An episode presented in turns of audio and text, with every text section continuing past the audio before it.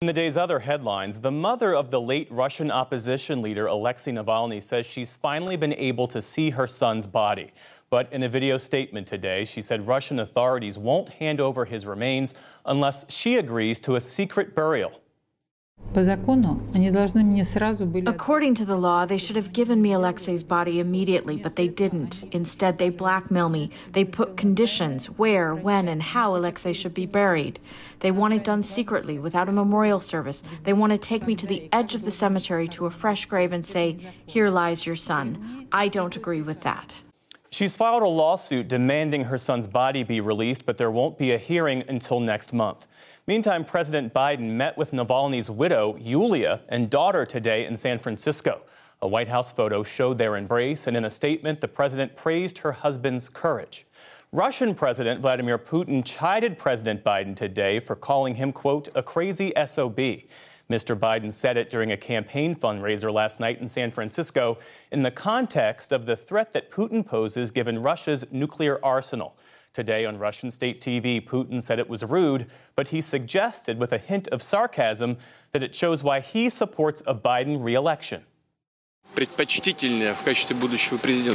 You asked me who we prefer as the future president of the United States. I said that we would work with any president. But I believe that for us, for Russia, Biden is a more preferable president. And judging by what he just said, I'm absolutely right. The White House had no immediate response to Putin's remarks. In Albania, lawmakers there approved a deal today to temporarily hold thousands of migrants seeking asylum in Italy. Under the five year agreement, Italy will build two processing centers on Albania's coast to house up to 36,000 people per year.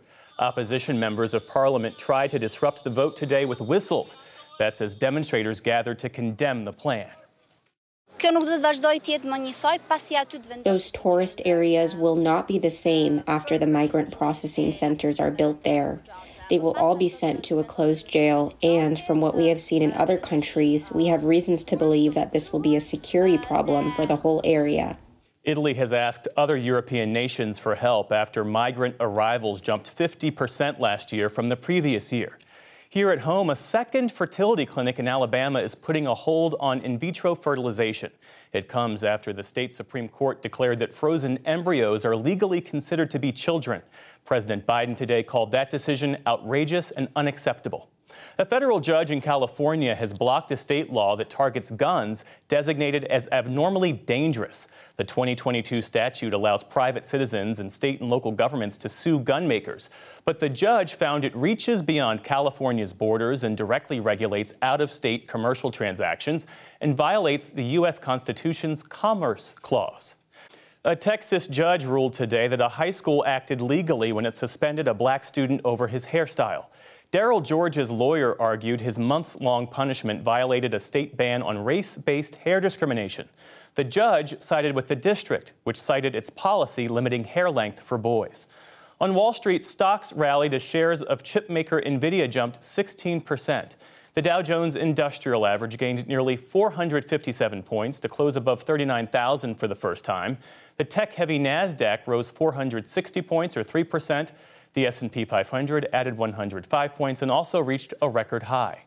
And Hydeia Broadbent, a leading voice in AIDS awareness, has died at her home in Las Vegas.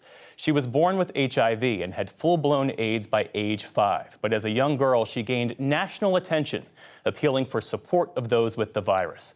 In 1996, she addressed the Republican National Convention and later starred in a TV special with Magic Johnson.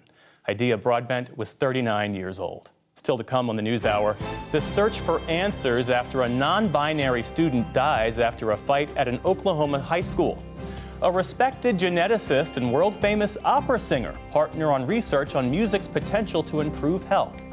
And a private spacecraft attempts the first U.S. lunar landing since the Apollo missions. This is the PBS News Hour from WETA Studios in Washington and in the West from the Walter Cronkite School of Journalism at Arizona State University.